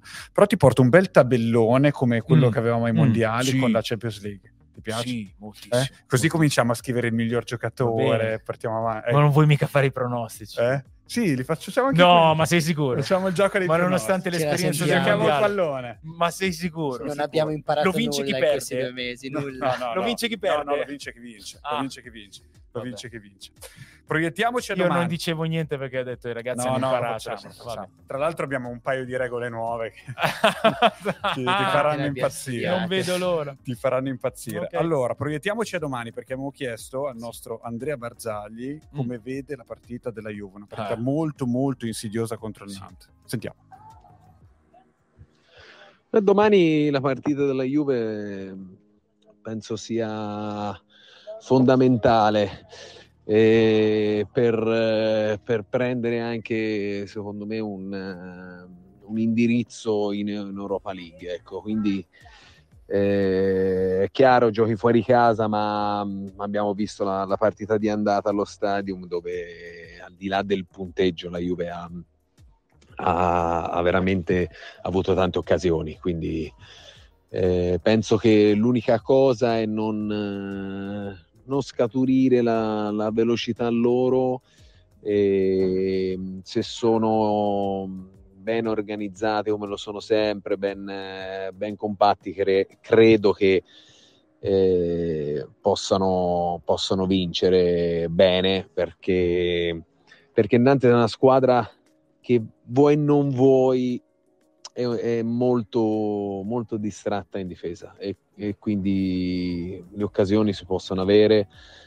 e, e, penso che la cosa fondamentale è che la Juventus deve passare il turno deve passare il turno perché passandolo eh, ti giochi meglio anche il campionato eh, la, la Coppa Italia eh, perché è un appuntamento, una coppa e si vive sempre per vincerla quando giochi nella Juve. Sei d'accordo? Ah, eh, con, con, ogni respiro. Eh, certamente, certamente la Juventus deve passare questo turno. deve arrivare in fondo all'Europa League, deve possibilmente vincerla perché sarebbe qualcosa di molto grande e, e di molto importante, ma questo turno lo deve passare senza considerazioni. Eh, considerazioni che ha fatto l'allenatore del Nantes sono state un po', un po accese, eh. però se, se, se, se guardiamo nello specifico delle cose, la Juventus non può assolutamente permettersi di andare fuori domani sera perché c'è questa partita con Nantes, poi martedì c'è il derby col Toro, che sono due gare eh, che, che, testeranno anche come dicono dalle tue parti, lo suevos del, della Juve in, eh, in, questa fase stranissima della stagione, dove giustamente sia Allegri che, che, che, la neonata dirigenza parlano di mini obiettivi, che un po' è il partito a partito di, di Simeone, il partita a partita, eh, che, che, è quello che, deve guidare praticamente tutti in questo momento. E, e i mini obiettivi passano, passano da questo. Poi è vero, il Nantes è una squadra inferiore alla Juventus. La partita di andata ha avuto un risultato abbastanza bugiardo, al di là degli episodi arbitrali che hanno avuto un'incidenza, ma al di là degli episodi, eh, la, la, Juventus ha, preso quella traversa palo con Chiesa, ha preso Ci sono due quasi gol. Due categorie, forse tanto perché bisogna sempre rispettarlo molto l'avversario, però la Juventus è più forte e la Juventus ha le risorse per, uh, per andare avanti. Poi, poi però devi dimostrarti più forte e quindi devi andare a vincere la partita contro una squadra che è battibile, però che ha anche espressione, insomma, di, di, di una piazza storica del calcio francese, perché Kumbuari, l'allenatore, parla in questo mm. modo perché lui è un, un esponente. Nantes è una scuola eh, nel, nel, calcio francese che viene da un periodo eh, molto difficile. Però, però ha impiantato proprio un modo di fare calcio, un modo di giocare. C'è, c'è l'espressione in Francia, lo sai, del, il gioco alla Nantes lo raccontava come al solito benissimo oggi in uno dei suoi sempre straordinari pezzi Carlo Pizzigoni su, su tutto il mercato web. Il gioco alla Nantes in Francia è un, uh, un modo di dire eh, calcio ritmato, calcio aggressivo, calcio prodotto in casa, sempre fatto grandi, grandi giocatori eh, il Nantes, tant'è che Juventus-Nantes è stata una semifinale di Coppa dei Campioni, l'ultima volta che la Juventus ha vinto la, la Champions League, quindi, quindi, bisogna andare a fare le cose sul serio, ma la Juventus deve, deve, vincere domani, deve passare il turno e non dobbiamo neanche pensare a niente di diverso. Ha messo le pressioni dove vanno messe, cioè con Buare ha fatto capire, noi già andare a pareggiare là, il nostro l'abbiamo fatto, adesso se la Juve non ci elimina dall'Europa League fa una mm. figuraccia. Cioè testuale. Sentiamo anche cosa ha detto Allegri, dai. Ha un, un obiettivo molto importante, quello di cercare di passare il primo turno di eliminazione, anche se sono sedicesimi di finale, visto che negli ultimi tre anni la Juventus è uscita agli ottavi in Champions. Per quanto riguarda le percentuali, domani è una finale, è una partita unica, visto che i gol in trasferta non, eh, non contano più eh, do, il doppio e quindi la parità di gol non contano più il doppio e quindi eh, domani noi sappiamo che giochiamo una partita in casa loro eh, dove ci cerchiamo il passaggio del turno. Bisogna vincere. Sì, no, e io credo che, che Allegri non abbia sottolineato a caso le uscite degli ultimi anni perché anche questo la Juventus deve, deve rigirare. È un'altra mm. competizione nella Champions League, è un altro avversario, per cui quelli che sono stati inciampi dolorosi e inaspettati degli ultimi anni, Porto, eh, Lione, Villarreal, eh, andando indietro poi, poi l'Ajax, eh, non si devono ripetere. Ma ripeto, cioè, domani la Juventus ha una missione sola, un obiettivo solo, un risultato solo e, e non può pensare a niente di differente. No, mi metto nei panni de, di un, un, giocatore della Juve, in generale magari anche di un, di un tifoso della Juve che eh, vede domani magari la Juve non riuscire a passare, a passare il turno sarebbe veramente compromettente per il resto della stagione rispetto a quello che poi puoi andare a giocarti perché sì eh, la Coppa, eh, l'altra, il, il, campionato adesso non, insomma, non dà neanche troppi stimoli, nel senso che guardi la classifica per forza di cose. Sì, cioè, però, sì. però, c'è sempre da, da aspettare per vedere. Cioè, cioè, la Juventus ha fatto 47 punti in questo campionato e quei meno 15 eh, è comunque da, da, da tener lì. No, eh, non so se un'eliminazione domani eh, sia, eh, sia qualcosa che possa compromettere il resto della stagione, ovvero il cammino in campionato che è sempre orientato da, da questa situazione e il cammino in Coppa Italia. Però l'eliminazione domani dalla Juventus dall'Europa League sarebbe un qualcosa di tremendamente deludente. sarebbe molto difficile da, da giustificare, da accettare e, e insomma, eh, secondo me metterebbe, metterebbe, un mattone di critiche forti, perché se la Juventus domani va fuori dall'Europa League è una cosa tremendamente deludente, è un risultato pessimo e, e mancato in maniera eclatante. Ecco. E la Roma invece? No, la Roma è una situazione diversa. La Roma domani eh, ha, ha la grande occasione di dare una grande dimostrazione.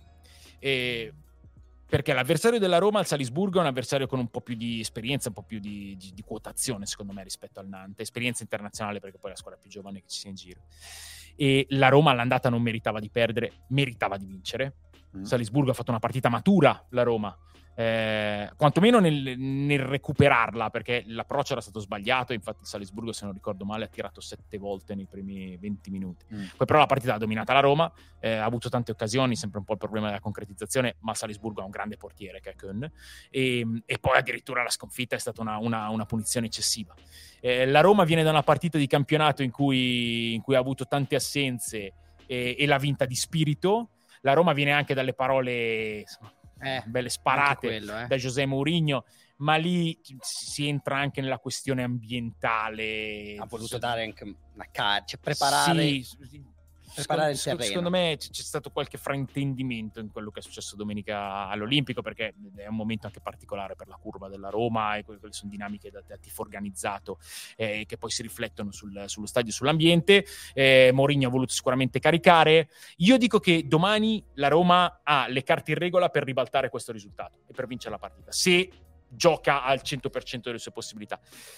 Dipende anche molto da chi gioca nella Roma perché ci sono tante situazioni fisiche al limite e mm, insomma non solo i recuperi ma anche la percentuale di condizione a cui trovi di Bala, eh, Pellegrini sì. Ibram eh, può, può, fare tanta differenza. Cioè, il problema può arrivare magari a 25-30 minuti dalla fine quando hai bisogno di brillantezza di giocatori che ti vanno a cambiare la partita e lì fai fatica a volte a trovarli perché sì. poi il pubblico insomma spinge, cioè quando la Roma gioca in casa, soprattutto in Europa, domani, domani, è, domani è, il 24esimo sold out consecutivo.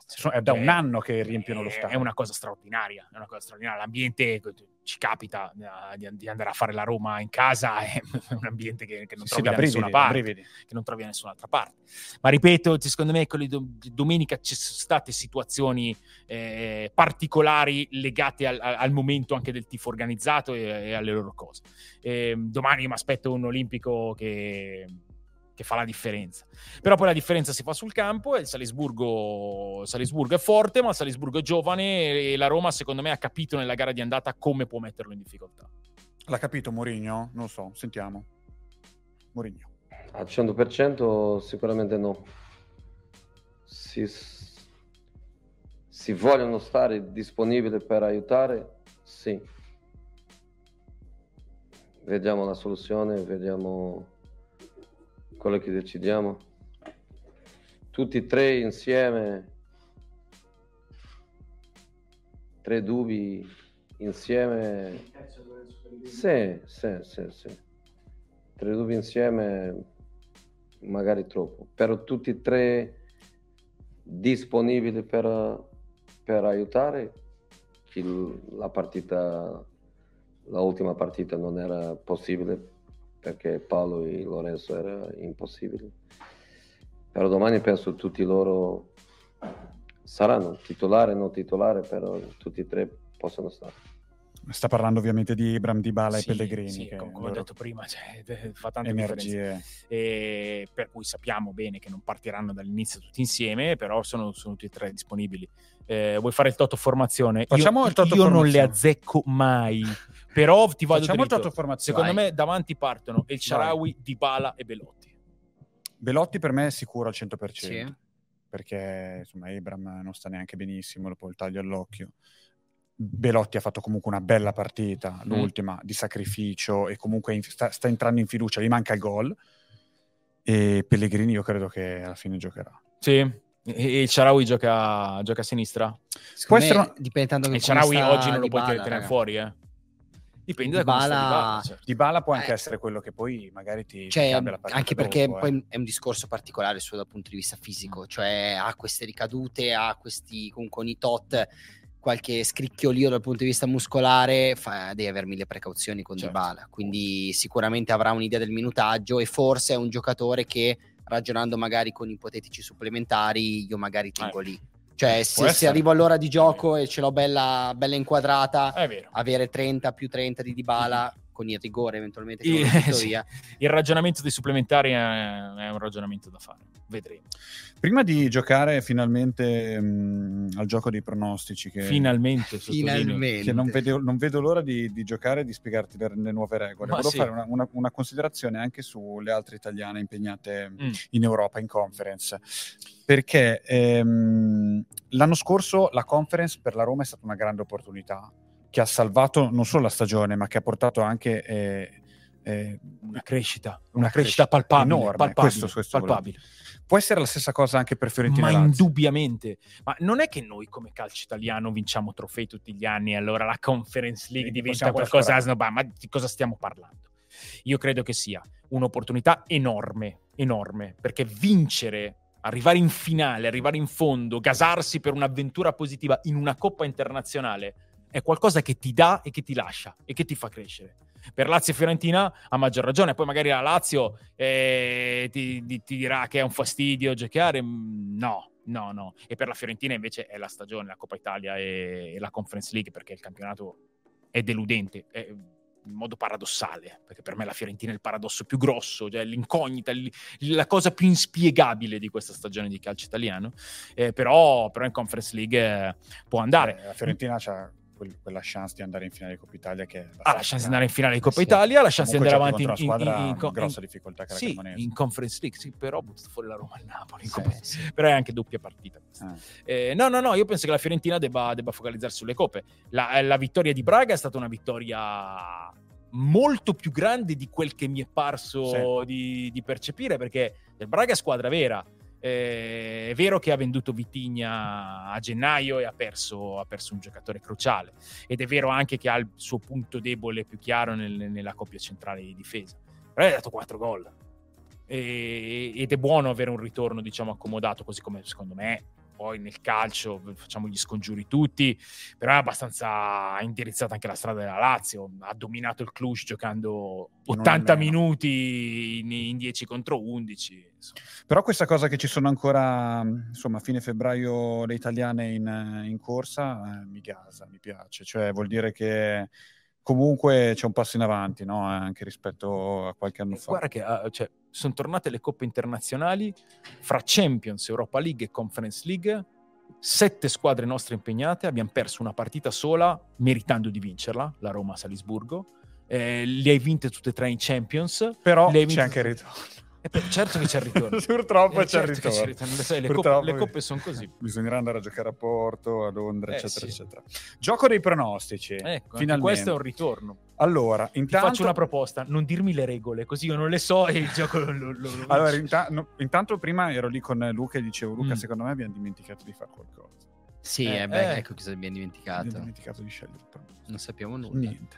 Vabbè. Vabbè, ma qua, tanto sappiamo che Ste poi dopo ha i poteri magici e becca Sì. tutto quello che c'è da beccare. Ah sì? Allora, siccome la settimana prossima, eh, come ben sapete, non ci saranno le coppe europee il primo Mm. di marzo, ci sarà però su Dazon ovviamente non solo Night Cup, ma anche tutto il turno di Serie B, Mm. poi ci saremo noi a seguire, e per parlare non solo delle coppe, ma anche un po' approfondimento di Liga, quello che è Il, successo. il Night Cup da qua alla fine della stagione è- sarà ogni mercoledì sera, per cui spesso parleremo di Champions League, anche perché insomma eh, la, la Champions League quando entra nel bio. Però sarà un appuntamento in cui parleremo di, di calcio in generale, di, di grande calcio, per cui non, non mettiamo limiti. Non mettiamo a limiti. niente. Però siccome non, non possiamo fare i pronostici sulla prossima settimana, Certo. perché dobbiamo, dobbiamo stare concentrati Quindi qui. già mi stai facendo capire che il gioco dei pronostici di questa seconda parte di prima stagione di Night Cup sarà incentrato sul- sulle coppe europee. Sì, Perfetto. Bene. sarà incentrato sulle coppe europee. Mm. Noi sceglieremo Mm.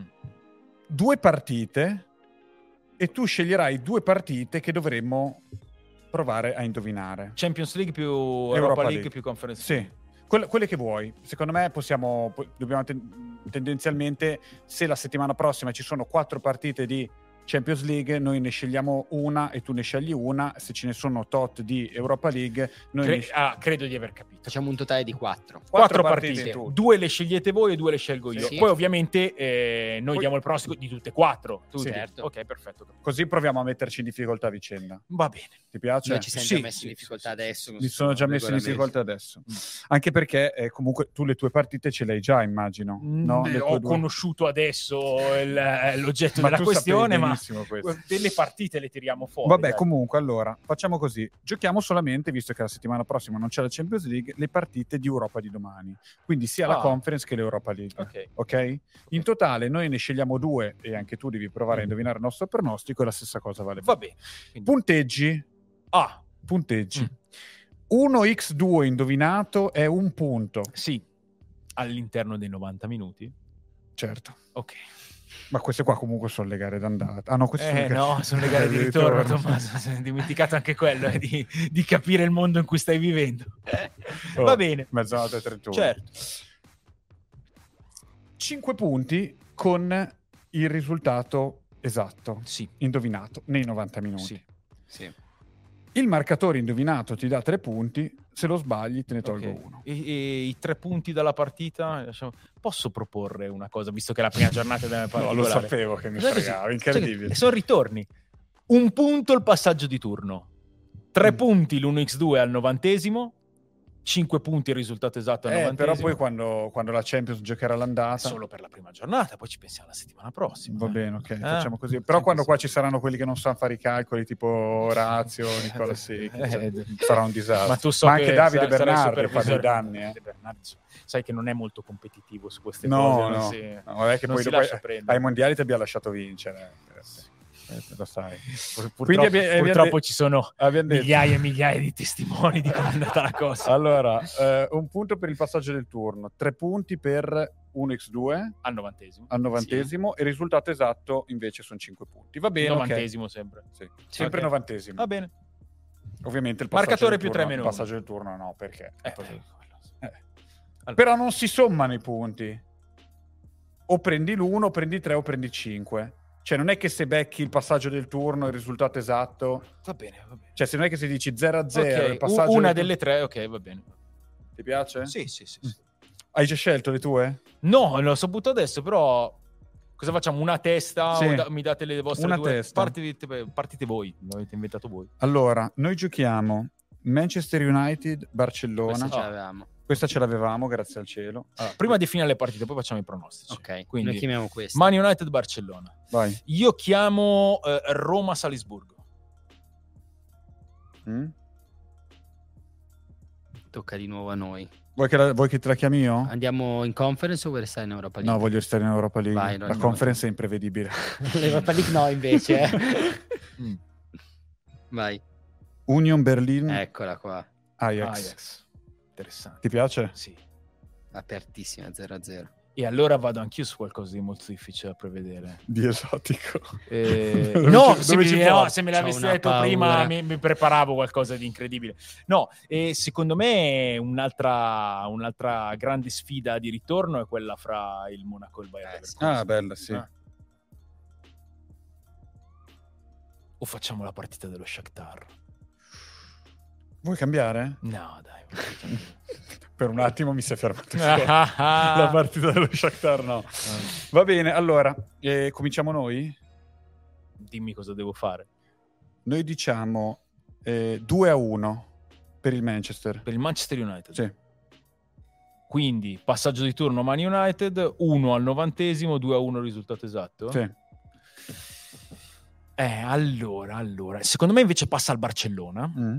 Anche se è stirato in mezzo al campo. E secondo me la partita finisce 1 a 1. Mm. Mm. Interessante. Noi abbiamo anche il marcatore qui. Sì, Ah, vai. Rashford. mm, Ci piace rischiare. Tu ce l'hai? ve lo dico dopo. Come ce lo dici dopo? Il marcatore non si danno alla fine. Vabbè. Va bene. Roma-Salisburgo. Roma-Salisburgo. Eh, allora, per me Roma-Salisburgo finisce 2 a 0. Era il nostro risultato, incredibile. finisce 2 a 0 e mi gioco anch'io il marcatore. Vai. Andrea Belotti. Bello il Gallo. Bello, bravo. Tre punti facili questi. Sì. Eh sì. Meno male che abbiamo Rashford che è buono. Noi invece. Roma-Salisburgo ci giochiamo il 2 a 1. Ah, e, e chi passa il turno? Eh, adesso te lo dico. Ah, ok. La Roma, Ai rigori. Ok. ai rigori. Ok. Questo però era tuo, Belotti. Sì. Ok. Quindi 2 a 1 e passa il turno la Roma. Va bene. Vai, Union Ajax. Unione Ajax. Vabbè, se non passa ai rigori ce li perdiamo lo stesso, è il punticino, te lo dico. Passaggio a Roma. Il Ah, passaggio Roma, Roma, cioè, sì, sì, io ti dico rigori. rigori Ma hai perché... detto, l'hai È la aggiunto tu, hai sboronata, detto cioè, che se potrebbe chi passa il finire turno. 5 a 1. L'hai, l'hai Sì, aggiunto sì, tu. La Roma passa il turno, va bene. E allora, eh, Union Berlin Ajax. Ehm, Bello per- questo, eh? Sì, per me passa il turno l'Ajax. Mm. Per me passa il turno l'Ajax e, e vince a Berlino. Vince 2 a 1. Dovevamo partire noi però. Ma mi hai chiesto tu il risultato. Vince 2 a 1, quindi hai detto uno... Sì. Ok, va bene, allora noi diciamo 2 a 0. Per l'Ajax sempre. Eh sì, Sei così sicuro? Probabilmente lo sbagliamo. Sui ragazzi, eh. Vabbè, 2 a 0, sì, sono abbastanza sicuro. allora te la lascio. La sento. Mm. Anzi no, cambio. 1 a 0. Eh, già mi piace di più. Ok. Questa qua però comincia a noi. Va bene. Nessun marcatore, quindi neanche te stai su questa. No. Ok. Monaco Bayer Leverkusen. Mm. Domani alle 18.45 su Dazon. Mm. Luca, Mettiamo mettiamo X qua. Un buon pari. 1 a 1. Passa al Monaco. Passa il Monaco dopo l'1 a 1. Non, non- non sbilanciarti su marcatori o cose strane. Ce l'avevo, però... In... Qual era? No, ti avrei detto se avessimo buttato più credito sull'Everkusen, ti avrei, ti avrei detto Wirtz. Eh, dai, mettiamo Wirtz. con mi l'1 a fido- mi 1. fido, Con mi l'1 a fido. 1 abbastanza coraggioso, eh, my friend. Però Sì, però tu devi capire che se poi fa gol ci riprendiamo tutto. va bene, va bene. Ok. 1 a 1 è un risultato credibile. Eh, Io voglio darvi del vantaggio. Voglio darvi del Quindi vantaggio. dici 3 a 3. No, no, no, no. Dico che vince il Bayer Leverkusen. Perché è una squadra che a me piace. Mi rendo conto che eh, passerà al Monaco. Ma vince il Bayer Leverkusen, quindi dico anche che passa il Bayer Leverkusen. E vince a, a Louis II eh, 3 a 1. Va bene. Eh, c'è il marcatore? No, No. non te la senti? no. Hai qu- qualche altro marcatore No. in giro a parte il Gallo? No. Solo un- Sì. Mm, Noi abbiamo messo... Voglio, voglio farvi partire forte. Va dai. bene, facci partire forte. Eh, una domanda, non mi ricordo chi avevi scelto tra mm, il passaggio del turno tra Il United- Barcellona. a Barcellona. Sì. Va bene. Allora, ricapitolando, così poi è facile andarla Ma a no, ma, ma no, basta. no, dai, dice- qua, dai. hai detto 100 risultati. Chiudiamo qua, dai, ricapitolo io. Allora, Ok. tu hai detto passa il Barcellona dopo l'1-1 tra United e Barcellona. Noi invece abbiamo detto che vince 2-1 lo United con gol di Rashford. Ok. Roma Salisburgo 2-0 per te, 2-1 per noi e tu hai messo anche mm, tu hai messo anche eh, Velotti marcatore. Velotti sì. marcatore. E voi il passaggio di turno nella Roma. Esatto. Sì. Union, Union Berlin, Ajax, Union Ajax, tu hai detto 2-1 per l'Ajax, noi 1-0 e Monaco Bayer Leverkusen, tu hai detto 3-1 per il Bayer Leverkusen, noi 1-1 con passaggio del turno del, del Monaco e con Wirtz marcatore. Sì. Beh, ci sarà della differenza dopo questa prima giornata perché siamo abbastanza poco allineati, diciamo. Per cui ci sarà, non, non saremo vicini. Secondo me noi siamo sotto di 4 punti. Secondo me voi siete avanti di un Dobbiamo po'. recuperare un bel po'. L'ho fatto apposta. E- Però ho una brutta notizia per voi. Vai. La- Speravo non non ci fosse questo gioco dei pronostici perché sapete bene che durante il mondiale ho fatto di tutto per farvelo vincere Mm. eh, perché ci tenevo e volevo farlo. Ci pensavo ieri sera con, con Debbie, mia moglie. Ho detto, "Beh, faranno ancora il gioco dei pronostici. Ci, ci sarà Ah, decide da lei vincere eh, il pallone, ma io li voglio far vincere. Le piace troppo questo pallone. Ha detto che è il pallone più bello che abbiamo mai visto. Mi fa. mm, lo porti a casa? Eh sì, ha detto così. Quindi vincere assolutamente. Mi spiace, ragazzi.